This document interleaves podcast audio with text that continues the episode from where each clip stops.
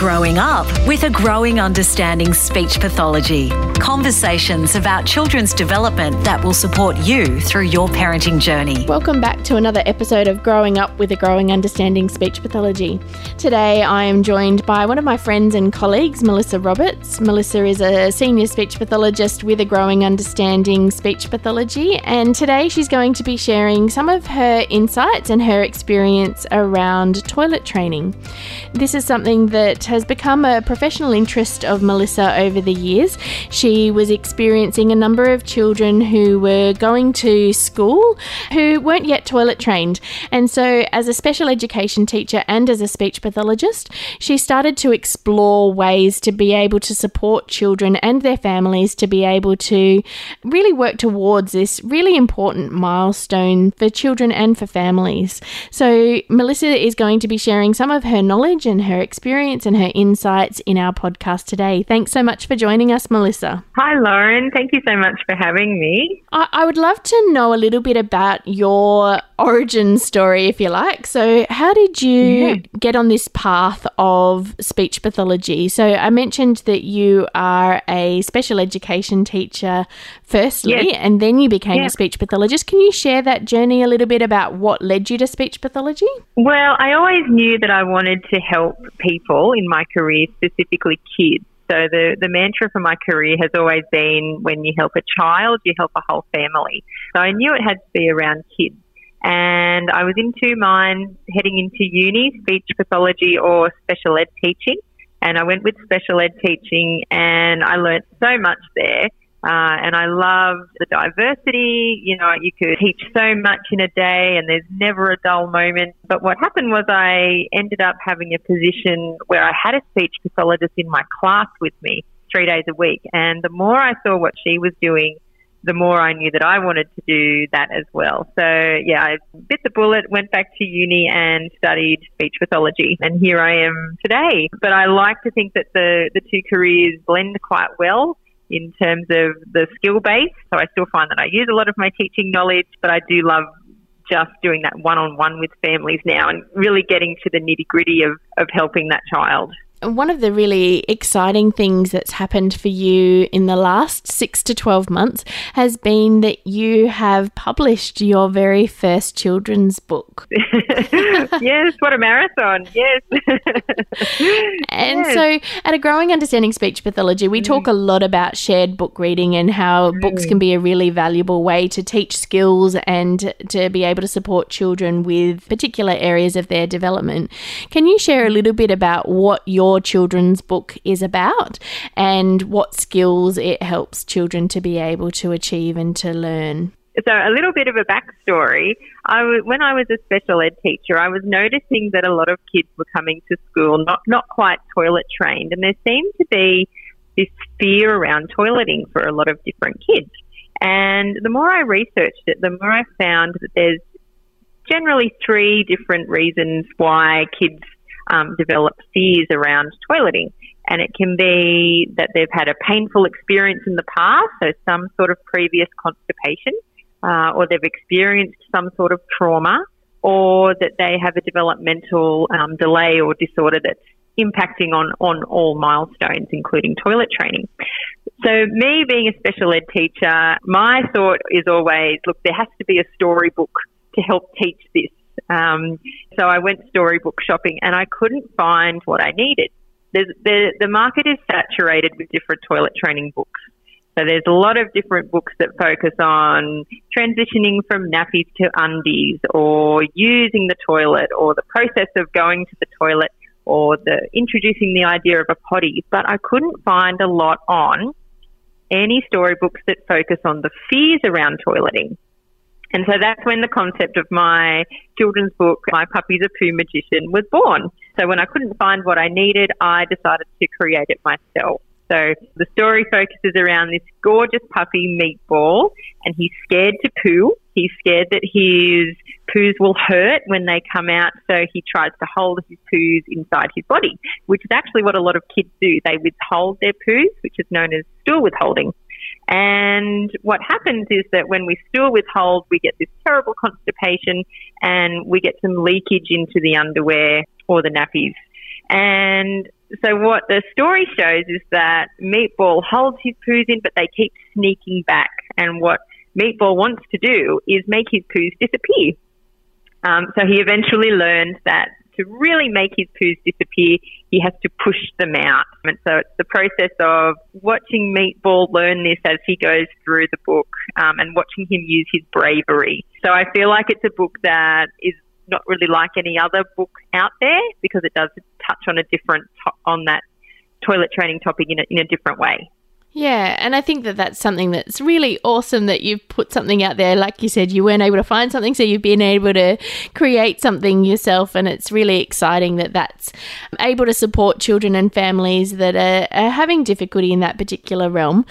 The other thing that I, I find is really important is that there is such an overlap between toilet training and how speech pathologists may be able to assist children and families with that particular part or uh, that particular milestone for them. Can you share with some of our listeners what role a speech pathologist may be able to take in helping families with this particular um, developmental skill? Yeah, so many different ways, Lauren. So first up, speech pathologists can help just by introducing the language that's needed to start talking about toilet training and talking about when it might be appropriate for that milestone to start occurring and yeah, starting to teach both the family and the child the different language to be used around toilet training. And we can also help with helping the child to understand the different steps involved in the toileting process. If we break down the toilet process, there's actually quite a lot of steps involved, and that can be overwhelming for little people and hard to remember it all. So we can help with sequencing uh, the, the smaller steps involved in the toilet training process, and we can also help develop children's expressive language as well, so that we can make it easier for them to let their parents know that they need to use the bathroom or that they're, they're experiencing something related to toilet training. So we can help in lots of different ways. I find it really interesting when we're talking about something like toilet training. I, I, don't think that families necessarily consider that this to be something that their speech pathologist may be able to assist them with. And so I find it really interesting to be able to openly share this conversation with some of our listeners because I think it gives them insights into ways that speech pathologists can help them and their families to be able to do the things that they're finding challenging as part of their everyday? And I think it's a little bit of a taboo topic that we're not too sure sometimes whether when things should be starting to happen or how to go about these things. So I think it's really great to know that speech pathologists can be that that helping hand in the process. Absolutely. I know that when I was working with playgroups and early intervention playgroups a number of years ago, this was the most common thing that came up. So when we mm. were working in that, you know, two to five year old caseload, a lot of families were coming to me and talking to me about things that they found really challenging. And a lot of them was around toilet training. And even what mm. you touched on briefly was some of providing the language and the visuals to be able to mm. support that skill is something that's yeah can be really helpful in supporting children and families. Absolutely, and that's all things that speech pathologists can help with and yeah support you through. We want to know who you'd like to hear from or what topics you would like us to discuss so we can continue to grow together. Reach out via email to growingup at agrowingunderstanding.com.au. Melissa, one of the things that I wanted to chat to you about and to link it a little bit was to, to ask you about book reading for you and your family. So I think the fact that you, you your thought process was to create a resource, you went straight to book reading. is book reading a big thing for you and your family? It, it is quite a big thing, I have to say. At the moment, I'm reading I Quit Sugar, and it's by Sarah Wilson. I, I'm a big believer in eating from scratch and having clean eating. But my one vice is sugar. Sugar's in coffee, sugar's in on top of Weet-Bix, everything. So um, I find it really valuable to go to the experts and read up there first and then try to overlap that into my day. We're big visitors of the library with our kids, but we've got a six and seven year old. And they're at that really delicious level of reading where they're just starting to get into those little chapter books. So we've got lots of Ella and Olivia books at home. We've got the Simon Sidebottom books, which are hilarious. Like a, a choose your own adventure type story. And there's so many little chapter books now with a lot of pictures, so they're not quite as intimidating um, for little people that are just transitioning out of the picture book mode. So, yes, we're big readers. We love our reading. yeah, awesome. Generally speaking, I want to ask you two questions. I want to find mm. out some tips that you might have for families. Can you tell me generally a parenting tip that works for you and your family? And then potentially also separate to that, a particular yeah. tip that you've come up with um, professionally that helps families specifically related to toilet training. So, if we go to the first one to start with, what's a, a parenting tip that you've got that works for you and your family? Yeah, my biggest tip is to find your people find the people who are very similar to you and who are in that same stage of life that you can chat about the same issues and challenges with, and that you can share the success with, and those people will understand and celebrate with you. And it's so easy to find those people. You know, there's so many Facebook groups that you can find with different groups of people, school mums at the pickup gate. Um, find your people that understand your current situation, and it really helps to feel like you've got a support network. And it also helps to feel like you can support others as well from what you've learned and what, what hasn't worked for you as well. It's all a learning thing. So that's our big parenting hack. So, in terms of finding that community, you know that I'm completely on board with that and that that's something that's really important for me too. But how do you find your people? You know, I, I know that it can be really challenging to try and find that village and find that community for some people. What are some of the ways that you found the people that you connect with that's going going to be able to support you and your family?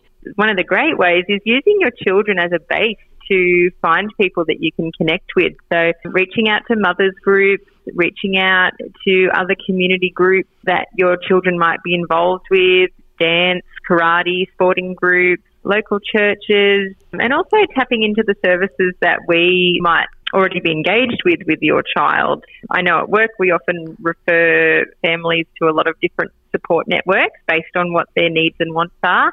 And so that can be a really helpful way as well. And mm. you were about to lead into a more specific tip relating to toilet training. What would be a tip that you would share with families in regards to helping their children learn how to use the toilet and to be ready to toilet train? There's some advice that always provided that firstly I'd recommend parents follow when they're embarking. I think realizing that toilet training is more of a marathon than a sprint. I think when we start it, we often want it just to be done and that we don't have to worry about it anymore. But in reality, it's going to take a good year or two generally for it to really become a very concrete skill. So let those accidents happen. Let the frequent toilet trips happen. It's a really big milestone for your little ones to learn and to take on board. So I think the calmer and the more relaxed that we are, I think the easier it will be for our little ones. And as much as we like to be alone in the toilet, I think letting your kids come in and talking about what's happening as it's happening is a really natural way for kids to learn the process as well. As much as we, as young mums, like to escape to the bathroom sometimes, do let your kids in there sometimes to just see what naturally happens and talk about, use the language involved at the same time. Yeah, that's all really great advice. Do you have any particular go to resources that you would recommend to families who are looking at embarking on that toilet training journey? What would be some of the go to resources and references that families might be able to go to? Yeah, there's a fabulous website and they're based in the UK and it's called Eric, E-R-I-C dot org.uk and they focus on a lot of the challenges around toilet training, but they also provide some really great simple advice for families in the way of handouts, some lovely videos there. They can be also really great handouts and videos to pass on to daycare centres and schools and teachers as well, which can be really helpful if your child's experiencing challenges and you need to provide some information to your children's carers. So eric.org.uk, Children's Bowel and Bladder Charity. Yeah, terrific. Thank you. And I think probably the other advice that I've taken from our conversation today is just to start that conversation if your child is working with any other services, so speech pathologists, occupational therapists, psychologists, to you know, if it's something that's a big concern for you, that it may be helpful to reach out and to speak with your therapist because there may be some support that they may be able to provide to be able to assist you with those daily tasks that you may not be aware of and at the end of the day that we're there to be able to support you and your children to be able to develop those skills that are important to you. Absolutely. Awesome. Thank you so much for jumping on the podcast and speaking with us today, Melissa. It's always lovely to speak with you and really appreciate all of your insights on this topic. Thank you. Thanks for having me, Lauren. Thanks for listening to Growing Up with a Growing Understanding Speech Pathology. We love helping families navigate their parenting concerns and ensuring your child can grow and achieve. Please rate and review wherever you're listening so we can continue to grow together.